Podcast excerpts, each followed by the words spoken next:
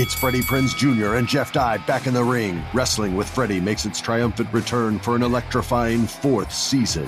Hey, Jeff, are you ready to rumble our way into an all-new season of Wrestling with Freddie? You better believe I have. I've been practicing my body slams, and I'm jacked. All right, don't go injuring yourself now. We'll be highlighting the best stories and matches of the week in wrestling from A E W, W W E, and have one-on-one talks with the best talents in the world of pro wrestling. Listen to Wrestling with Freddie on the iHeartRadio app, Apple Podcasts, or wherever you get your podcasts. If you love sports and true crime, then there's a new podcast from executive producer Dan Patrick and hosted by me, Jay Harris, that you won't want to miss. Playing Dirty Sports Scandals. Each week, I'm squeezing the juiciest details from some of the biggest sports scandals ever. I'm talking Marcus Dixon, Olympic gymnastics, Cain Velasquez, salacious Super Bowl-level scandals. Join me on the dark side of sports by listening to Playing Dirty Sports Scandals on the iHeartRadio app, Apple Podcasts, or wherever you get your podcasts. What's up, everybody? This is Stephen A. Smith, host of the Stephen A. Smith Show podcast. Tune in every Monday, Wednesday, and Friday at the very least as I bring you all new episodes that feature the biggest headlines in the world of sports, pop culture, business, and I answer your phone calls and respond to your tweets. You'll hear my unfiltered opinions and straight-shooter interviews with top celebrities and game changers.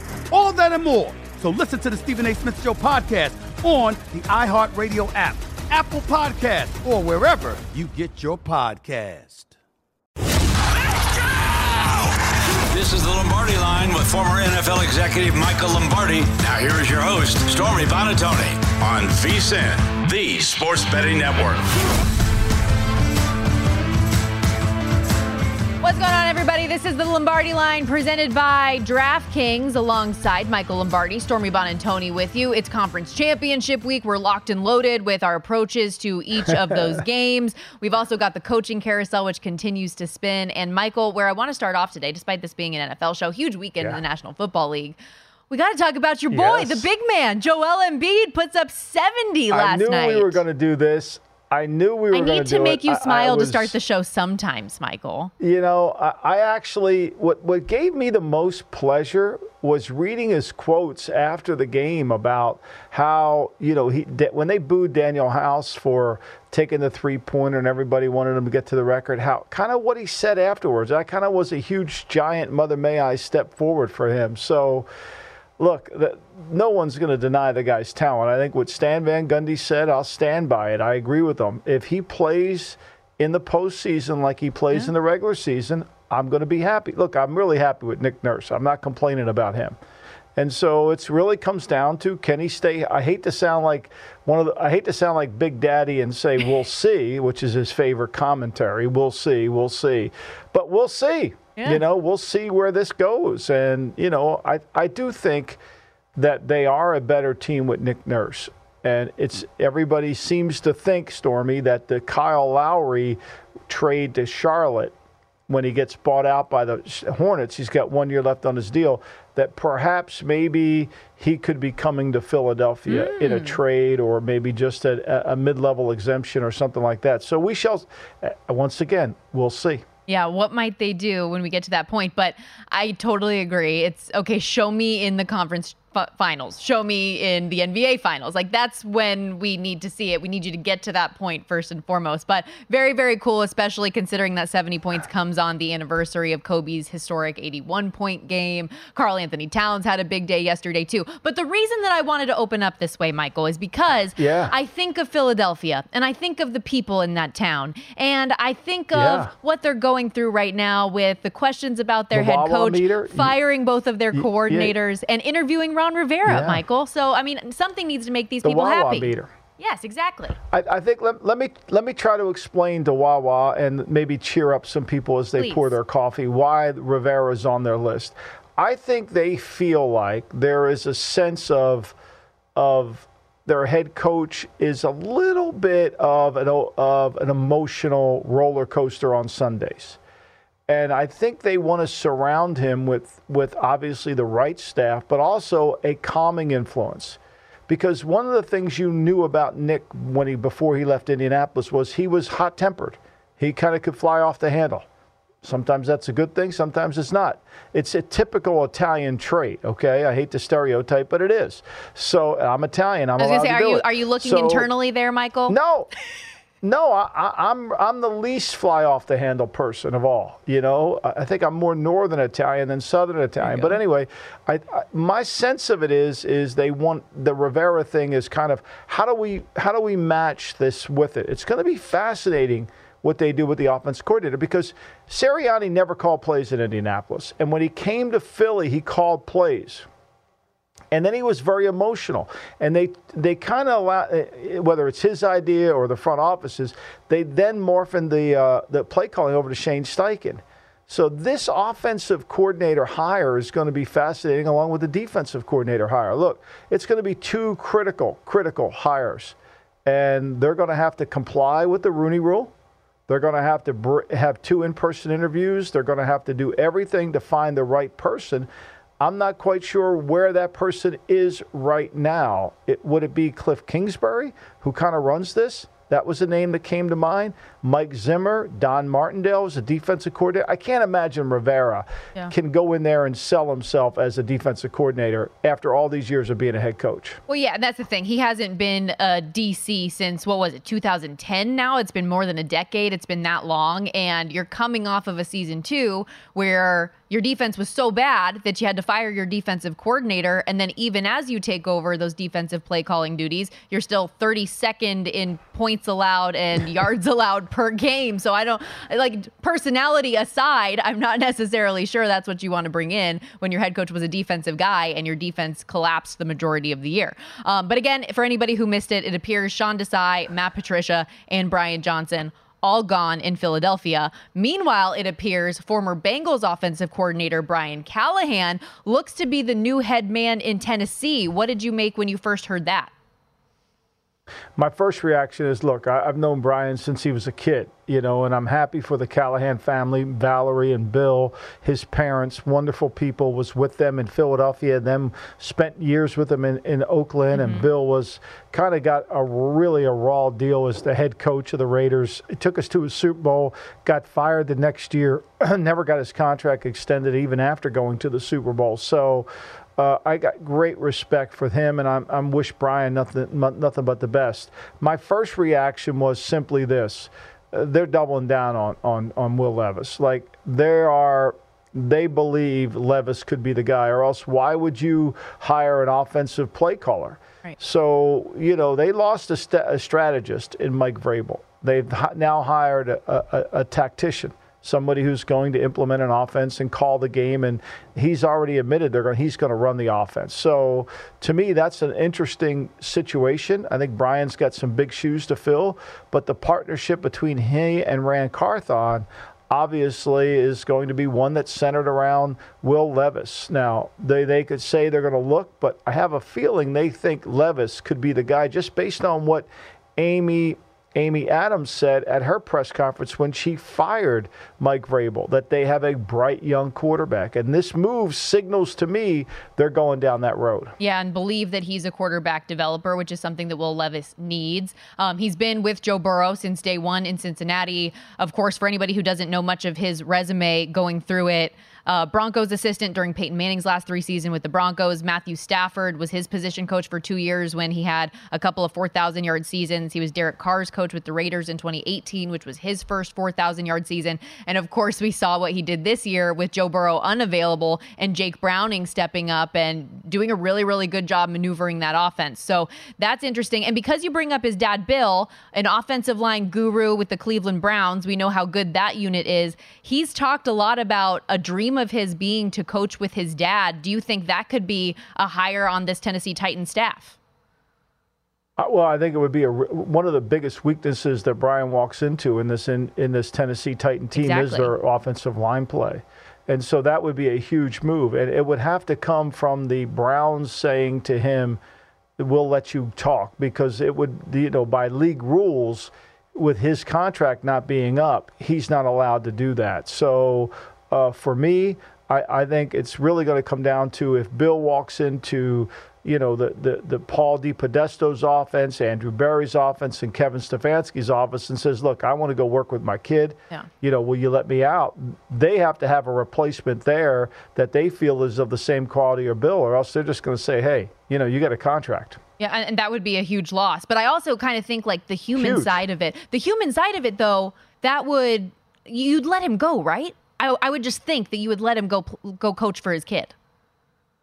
I think you would. I would say this to him and say, "Look, I completely understand, but give us give us a couple of days to figure out how we sure. could replace you, because he's part of the strength and the of the team. Mm. I mean, that's a huge loss. Look at look at the Patriots losing Dante Scarnecchi.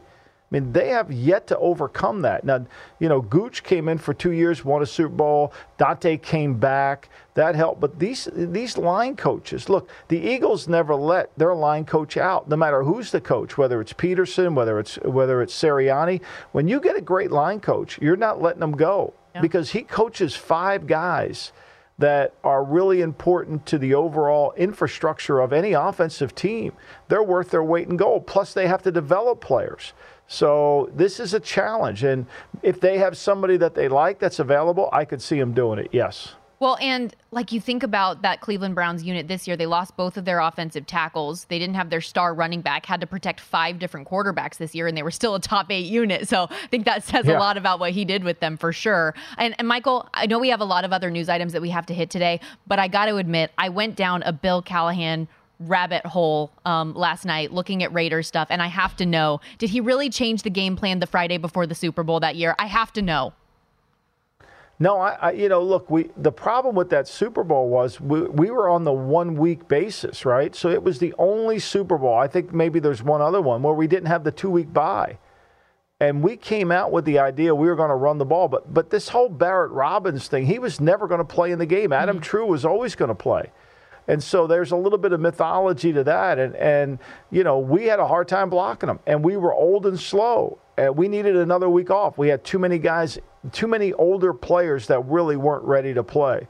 And we were slow. And even though we got the early turnover, we never could match their speed. So we had talked about it, but then we got behind in the game. So, look, uh, so much was made of that. I think Bill did an incredible job. Mark Trestman as the offensive coordinator did a great job. Aaron Cromer, the line coach. But we, we, got into a, we got into a storm that we couldn't fix, and that storm was the, that, that Buccaneer defense. Okay. I, I just, I had to ask. I ended up reading so many articles last night that this is me. Whenever we get breaking news, I feel like I end up seeing one thing that interests me and I just go down this completely opposite path and forget it. What I was looking up to begin with. Um, that's great. We have plenty more news when it comes to coaching and G M changes. The Carolina Panthers, it appears, found their wow. man. The first domino has come there with, uh, with Dan Morgan getting hired. So we'll discuss that and a whole lot more. We have to hit the break here. It's also, once again, conference championship weekend. And yes, ladies and gentlemen, I did already place my first teaser bet of the week. Have Love no it. fear. We'll get that out there. We'll be right back on the Lombardi Line, guys. We're just getting started.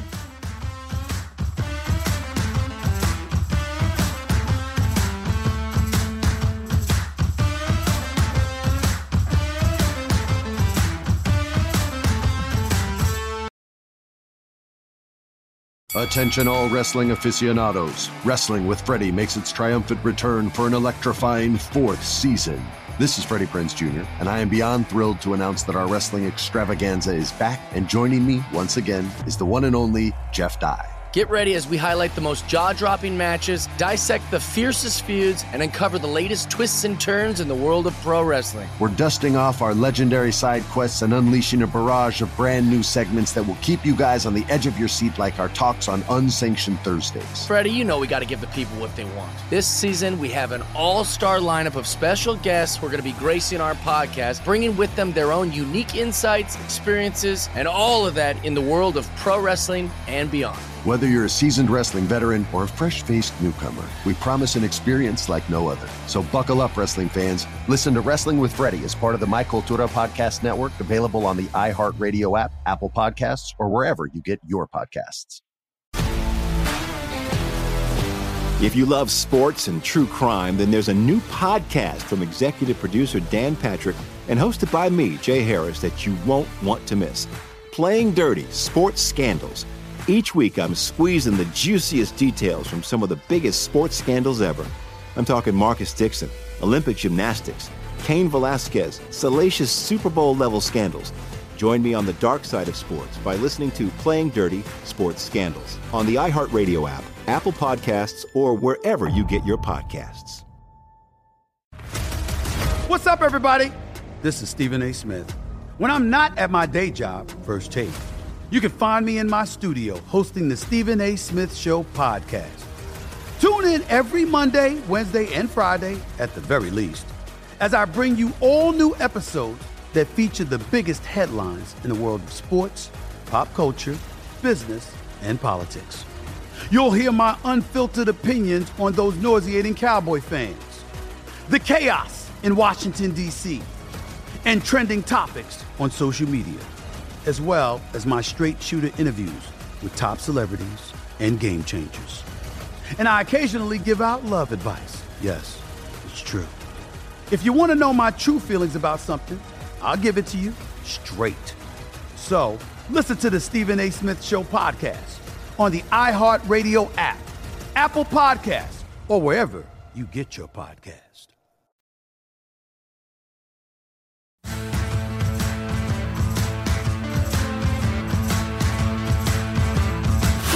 This is the Lombardi Line with former N F L executive Michael Lombardi. Now here is your host, Stormy Buonantony, on VSiN, the Sports Betting Network.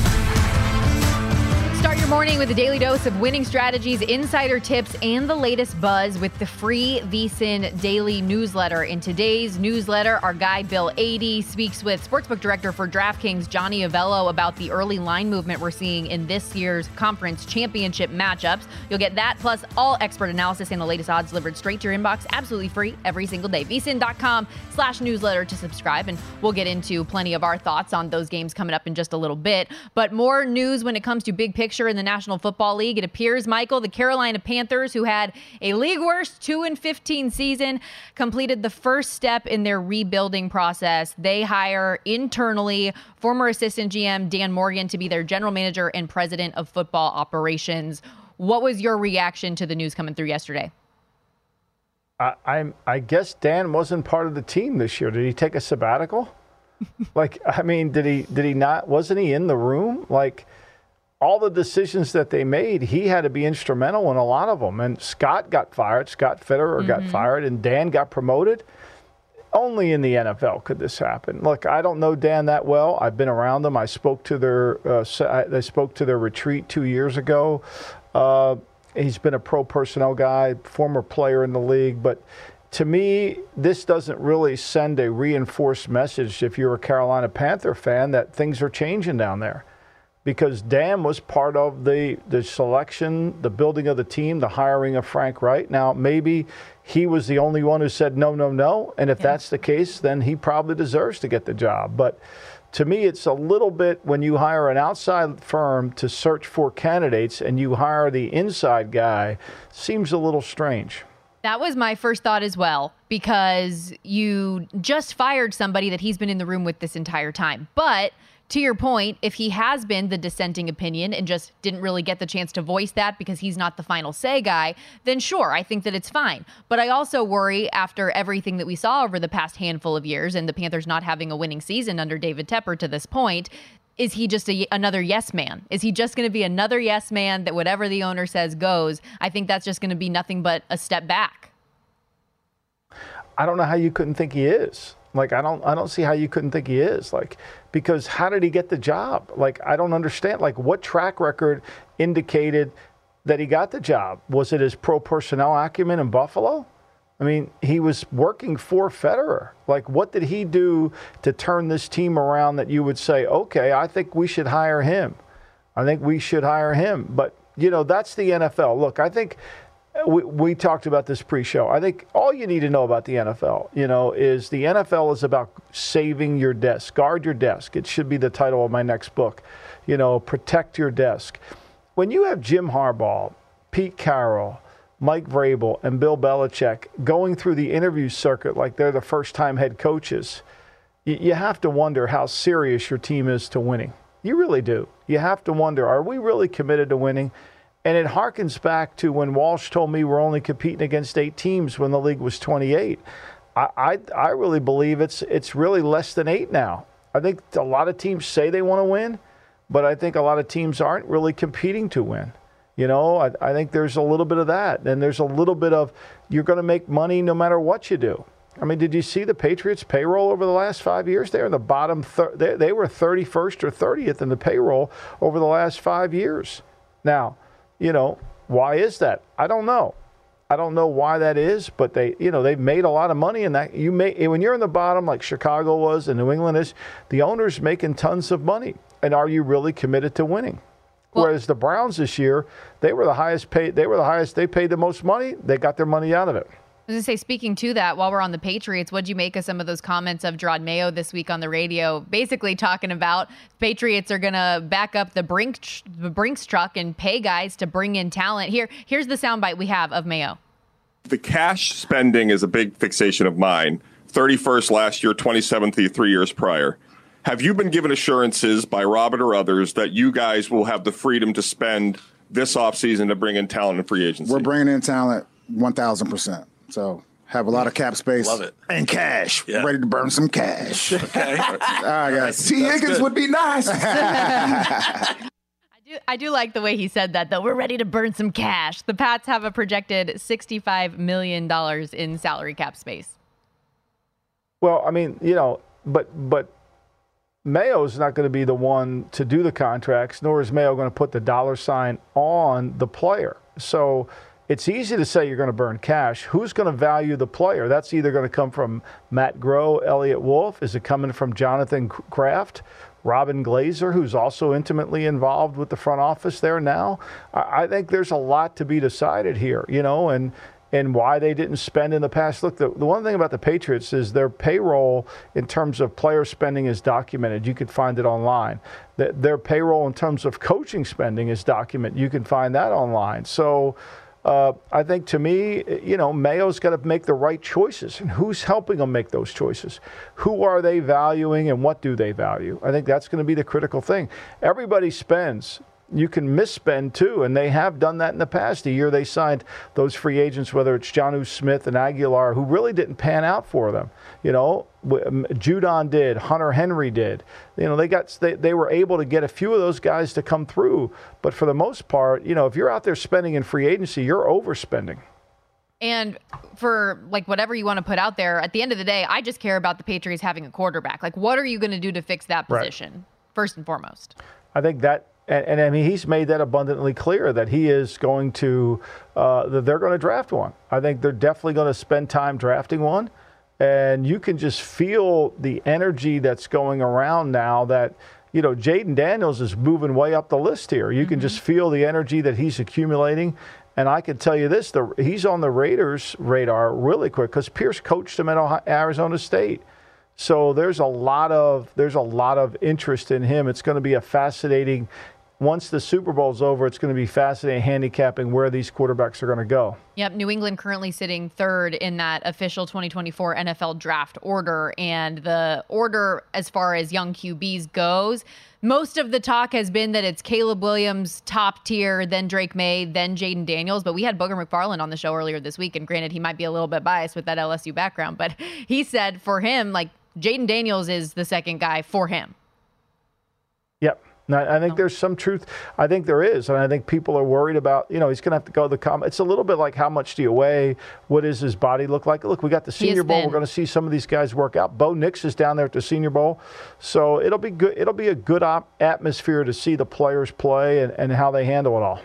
Meanwhile, uh, former Patriots head coach Bill Belichick has been going through the interview process. And I don't even want to call it an interview when it comes to Belichick. It's more just a conversation. Like, here's what I can do. Here's what we want to have done. And do we agree? Like, that's more what it is for these two versus interviews of these young head coaching candidates. But also, uh, Ian Rappaport reporting the Falcons have requested a second interview with current Ravens D C Mike McDonald for their head coaching vacancy, Michael. Yeah. Now, look, you know, once they do this, right, I'm not sure. So this puts their head coaching hiring off. If they wait for, they also put it in for Anthony Weaver. If they yes. wait for Weaver and and if they wait for uh, McDonald, that puts them. Do they can they interview during the bye week? I, I'm not sure. I think they can, but I'm not positive. If they can't and they have to wait till after the Super Bowl, then this head coaching hiring is going to go a long, long time, and it's going to give, you know, the people in the Atlanta building time to decide if they want to, you know, you want to wait or do you want to go and hire a coach? So from what I understand, they can. They just have to get through the N F C and A F C championship weekend, because the Panthers um, were also scheduled to to interview a few people. Lions O C Ben Johnson, who has been such a high-level candidate in their view um, as one, and they said they couldn't interview him until after this weekend. So I believe that Pro Bowl week, it's on the table. Yeah, and now we just got a report from Mike Garafolo that, that and this is going to be what we're going to hear pretty much, that there's striking distance between Harbaugh and the Chargers. So we'll see okay. how that kind of, what that means, I don't know. Does striking distance mean we're close to a deal? I don't know, but they're reporting that it is striking distance. Well, and when we had Albert Breer, N F L insider, on the program yesterday, you asked him which is the, the next domino to fall in terms of head coaches, and he said he felt that it was going to be whatever it was with Jim Harbaugh. Um, and, and we've talked about it a lot, too. It seems like the Chargers make a whole lot of sense for him, especially with what transpired yep. off of the field this past season at Michigan. No question. It makes a lot of sense for them because, look, you got two Hall of Fame coaches in Sean Payton and Andy Reid looking you right down the, the, the threshold. You better match wits with them. That's why I think this staff for Antonio Pierce is so critical. It's so critical because this is going to be – look, when you study these four teams that are in the playoffs, that are in the Final Four, which is really important to do, that you can, Dan Campbell's the leader, but he's got good coordinators that have helped him. I think that's going to be the key for Pierce, too. Yeah, no question. Well, let's talk about those four teams remaining when we come back here on the program. We have seen a little bit of line movement. Kansas City, pretty solid all of a sudden at that three and a half in Baltimore, total forty-four and a half. And we're sitting pretty at a full seven with San Francisco hosting the Lions, total fifty-one. We'll preview both of those games and a whole lot more when we come back here on the Lombardi Line. Stay with us.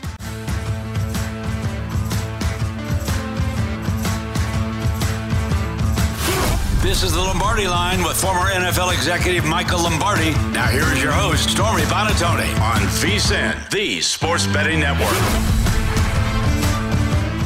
The VSiN experts to work for you and start betting smarter with a VSiN Pro subscription. Sign up on a VSiN Pro annual subscription. You'll get your first year for only one hundred ninety-nine bucks. Just use the promo code Lombardi. Get access to everything we do on our brand new V S I N dot com website, plus our daily best bets with a leaderboard to see which VSiN expert has the hot hand.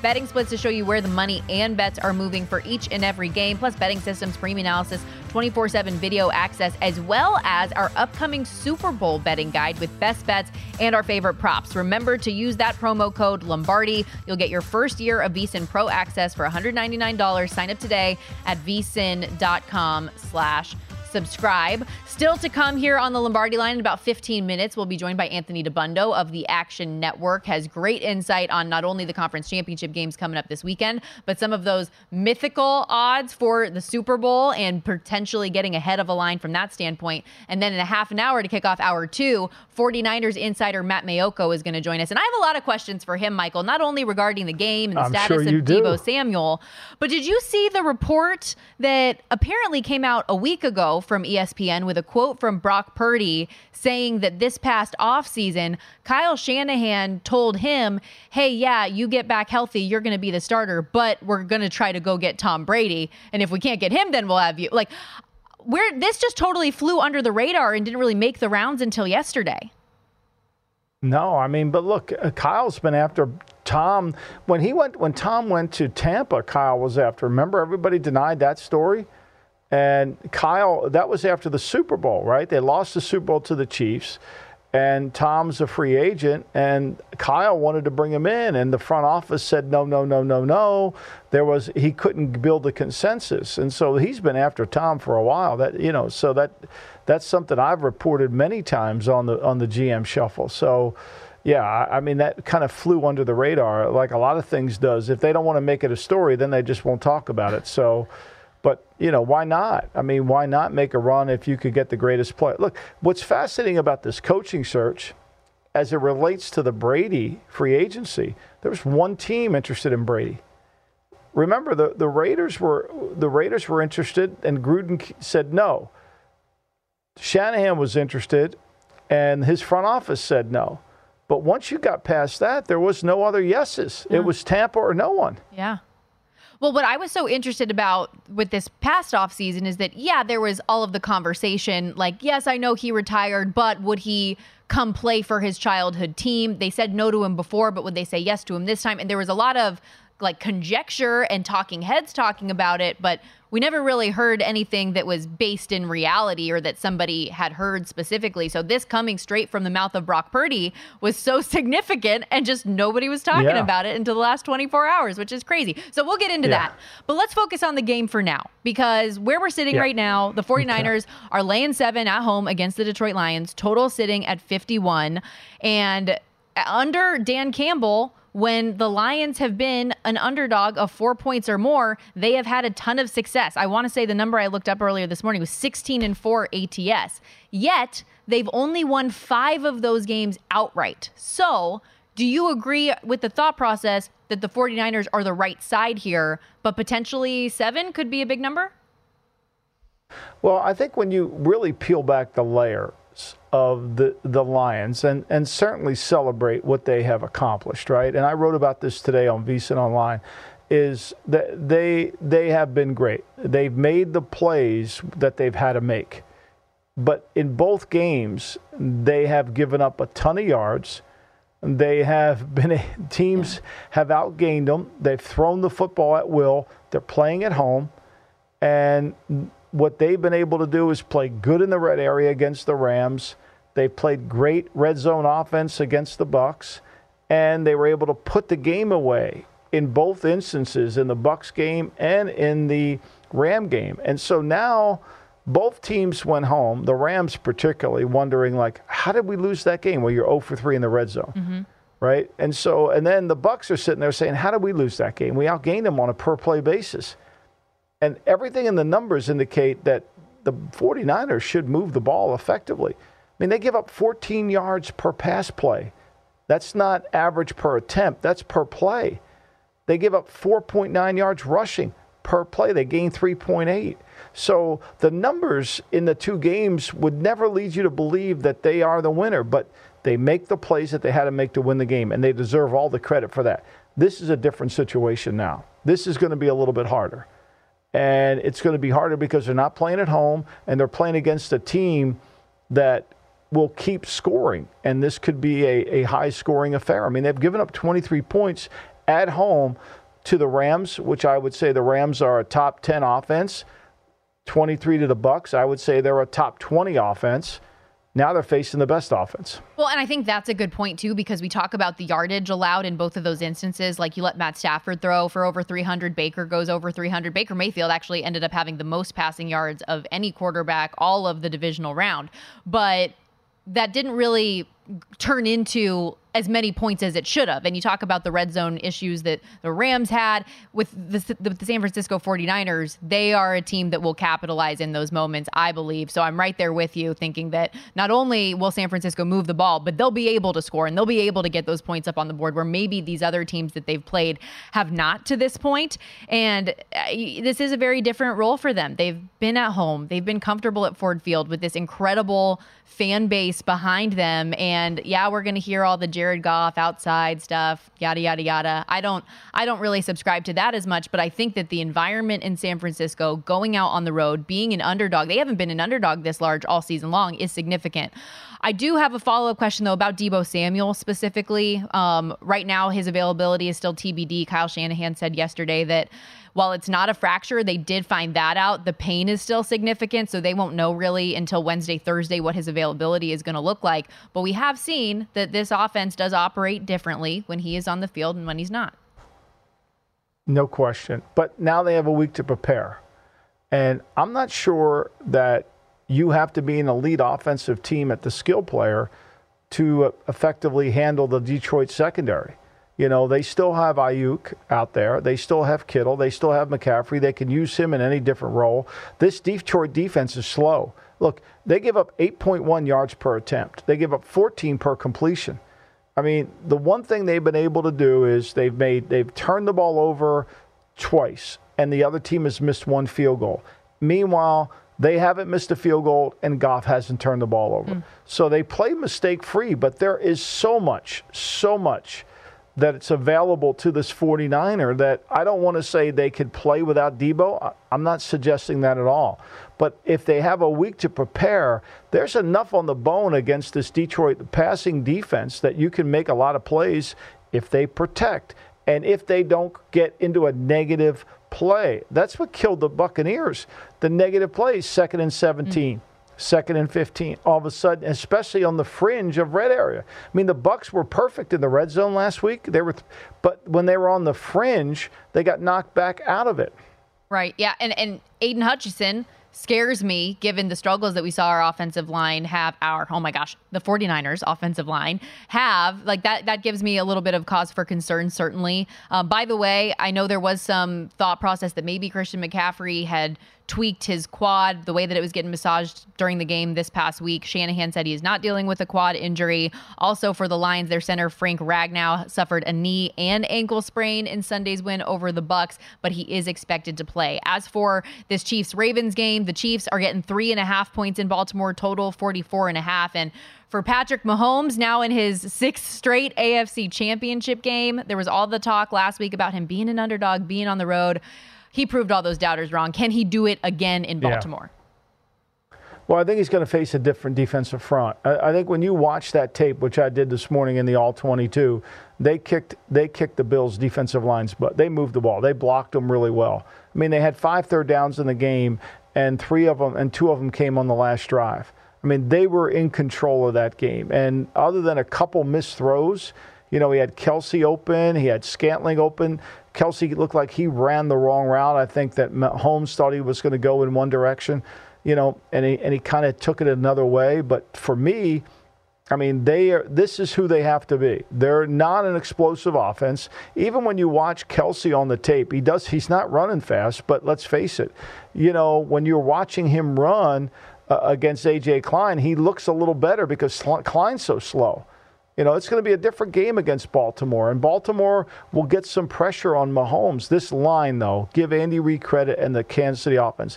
This line played their best that they could play all season in that game.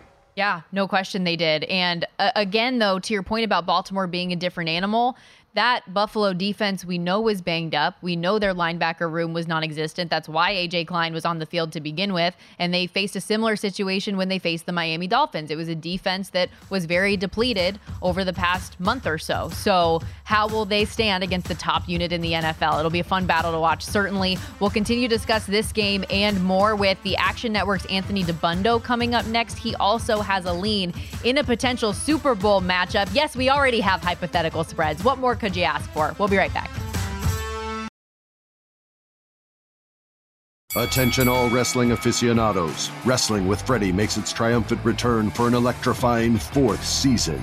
This is Freddie Prinze Junior, and I am beyond thrilled to announce that our wrestling extravaganza is back, and joining me once again is the one and only Jeff Dye. Get ready as we highlight the most jaw-dropping matches, dissect the fiercest feuds, and uncover the latest twists and turns in the world of pro wrestling. We're dusting off our legendary side quests and unleashing a barrage of brand new segments that will keep you guys on the edge of your seat, like our talks on Unsanctioned Thursdays. Freddie, you know we gotta give the people what they want. This season, we have an all-star lineup of special guests who are gonna be gracing our podcast, bringing with them their own unique insights, experiences, and all of that in the world of pro wrestling and beyond. Whether you're a seasoned wrestling veteran or a fresh-faced newcomer, we promise an experience like no other. So buckle up, wrestling fans. Listen to Wrestling with Freddie as part of the My Cultura Podcast Network, available on the iHeartRadio app, Apple Podcasts, or wherever you get your podcasts. If you love sports and true crime, then there's a new podcast from executive producer Dan Patrick and hosted by me, Jay Harris, that you won't want to miss. Playing Dirty Sports Scandals. Each week, I'm squeezing the juiciest details from some of the biggest sports scandals ever. I'm talking Marcus Dixon, Olympic gymnastics, Cain Velasquez, salacious Super Bowl-level scandals. Join me on the dark side of sports by listening to Playing Dirty Sports Scandals on the iHeartRadio app, Apple Podcasts, or wherever you get your podcasts. What's up, everybody? This is Stephen A. Smith. When I'm not at my day job, First Take, you can find me in my studio hosting the Stephen A. Smith Show podcast. Tune in every Monday, Wednesday, and Friday, at the very least, as I bring you all new episodes that feature the biggest headlines in the world of sports, pop culture, business, and politics. You'll hear my unfiltered opinions on those nauseating Cowboy fans, the chaos in Washington, D C, and trending topics on social media, as well as my straight shooter interviews with top celebrities and game changers. And I occasionally give out love advice. Yes, it's true. If you want to know my true feelings about something, I'll give it to you straight.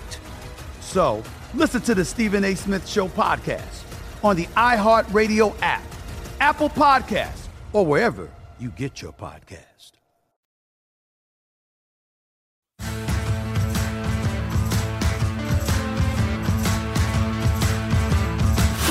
This is the Lombardi Line with former N F L executive Michael Lombardi. Now here is your host, Stormy Buonantony, on VSiN, the Sports Betting Network. DraftKings Sportsbook, an official sports betting partner of the N F L postseason, is bringing you an offer that'll help make the playoffs that much more electrifying. New customers can bet five bucks on any game and get two hundred dollars instantly in bonus bets. Download the DraftKings Sportsbook app now and use the code VSiN only on DraftKings Sportsbook. Again, that code VSiN, V S I N. The crown is yours. Thanks for hanging out with us this afternoon. Michael Lombardi and Stormy Buonantony with you. Excited to continue our conference championship conversation with betting analyst over at the Action Network, Anthony DiBundo, who joins us now. Uh, appreciate your time. And I appreciate that you are already looking ahead to the Super Bowl. You say, you know, co- conference championship weekend is cool. We'll get to that in a moment. But the hypothetical look-ahead lines for the Super Bowl, you're already buying in on. Absolutely. Yeah. I mean, you know, we have two decent favorites here with San Francisco and Baltimore, but they, you know, a bunch of books have put up markets for, you know, what the line would be if we were to get a hypothetical Super Bowl. And the limits aren't particularly high, but you can still get down some money.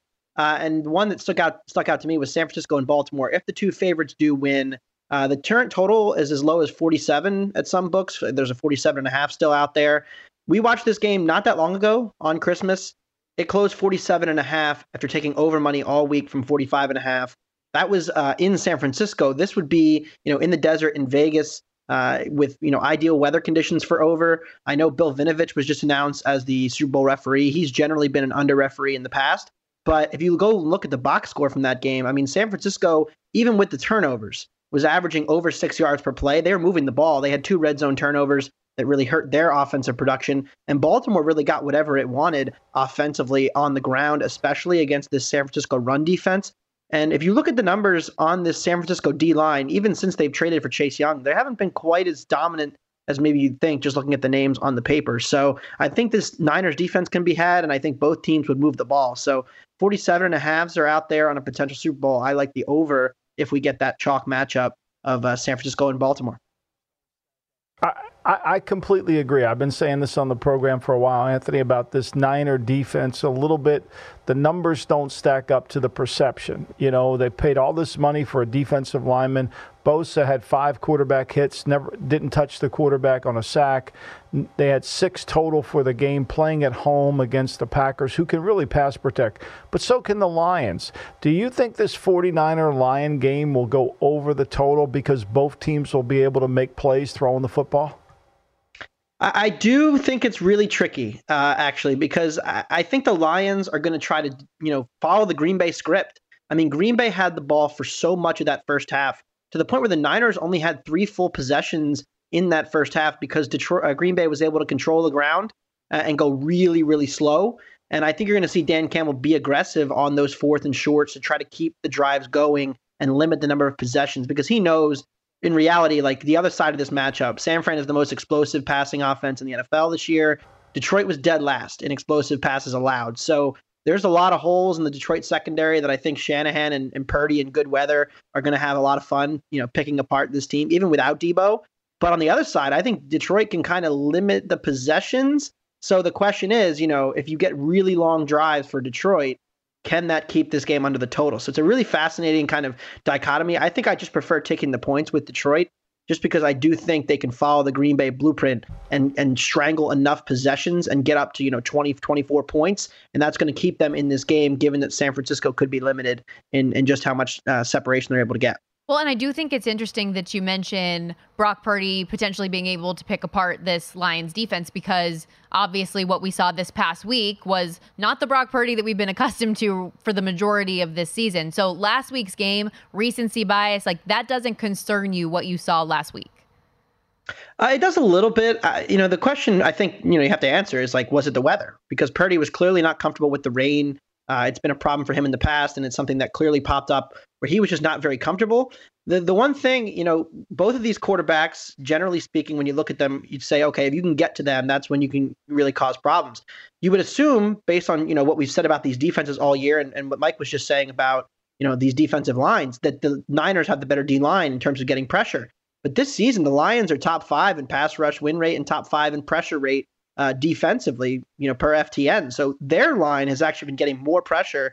So if they're, and, and I actually think San Francisco has a worse O-line than Detroit as well. So if they're able to get to Purdy, can they force those one or two mistakes that we saw Green Bay make? And then, of course, they actually have to catch the ball, which Green Bay had some problems with last week as well. But uh, yeah, I think, you know, the question is whether the weather or not was the main factor, or was it nerves? Because we've now seen Purdy two of the last three games. He did not play well against Baltimore. He had a get-right game against a, a terrible Washington defense, and then he had a poor game against Green Bay. So is it the pressure? Is it, you know, defenses adjusting to those in-breaking routes? Is it the loss of Debo? Or is it just that he had a bad game in the weather and, and still is going to be fine this uh, Sunday? I'm not sure.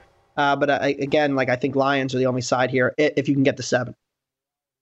All right, let's talk about the, the Chiefs and the and the and Baltimore. Everybody keeps talking about Lamar and all his past stats, when in reality – those past stats are equated to Greg Roman's offense, not what they're doing now in the passing game.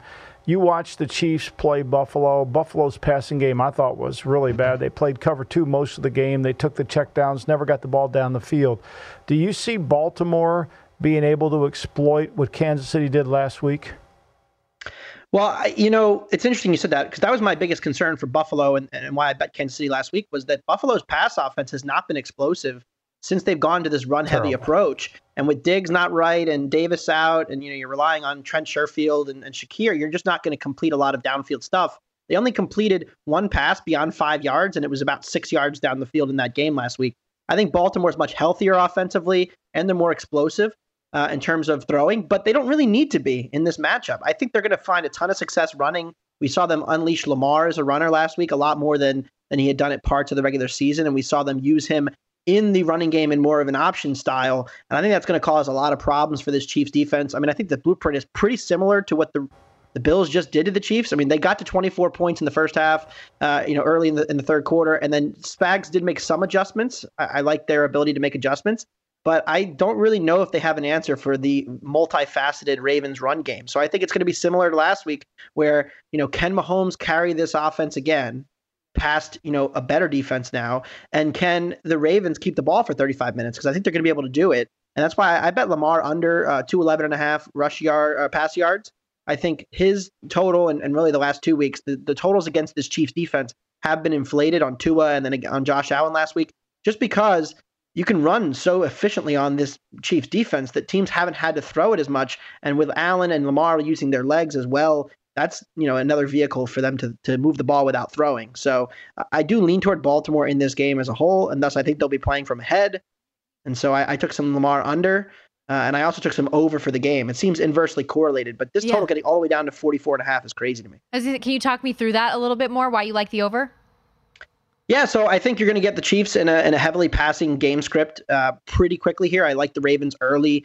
Uh, they do get the extra day of rest. They're coming into this game healthier. They usually always have a good script early on. And then I think, you know, you're going to see Ravens playing from in front, still being able to successfully run the ball, getting some explosives with Lamar and his legs and getting some some offense there. And then the Chiefs from behind. I mean, look, I know the Chiefs offense was not the same this entire season, and we can't overreact now just because they had three good games against Cincinnati and, and Miami and Buffalo. And this is the toughest defensive test really they've faced all season. But I'm still going to expect Mahomes to get me to a pretty high floor of twenty to twenty-four points.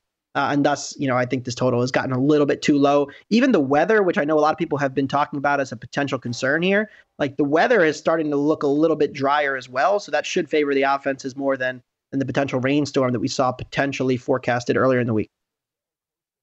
You know, I, I, last I checked, and I live on the East Coast, I mean, we're supposed to get really warm weather this weekend. It's supposed to be upwards, oh, close to fifty come game time on Sunday. And if it's that weather, it's a regular season game. So I, I'm with you. I, I, I wasn't overly impressed. I mean, I thought the Chiefs did a really good job. I just thought Buffalo's defense was slow and bad.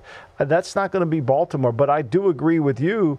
It's hard. The way Mahomes is playing, taking the profits, not trying to force the ball, they're an effective offense. They scored, what, twenty-seven points in twenty-two minutes, Anthony?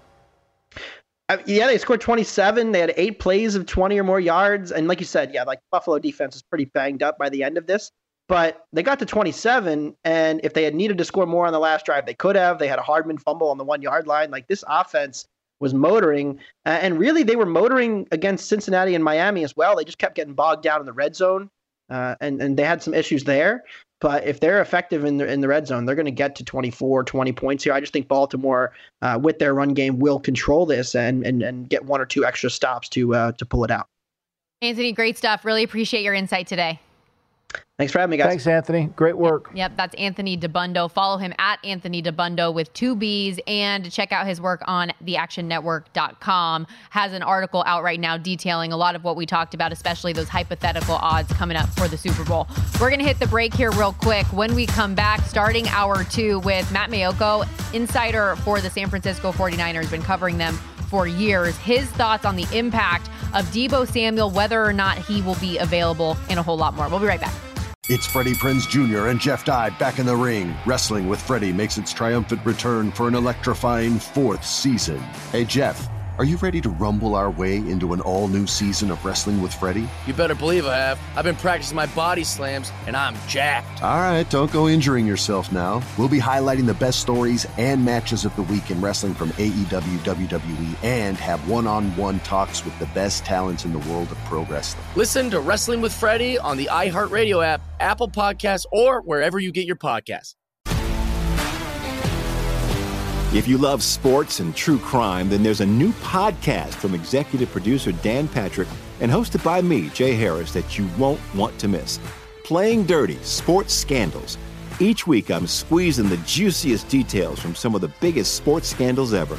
I'm talking Marcus Dixon, Olympic gymnastics, Cain Velasquez, salacious Super Bowl-level scandals. Join me on the dark side of sports by listening to Playing Dirty Sports Scandals on the iHeartRadio app, Apple Podcasts, or wherever you get your podcasts.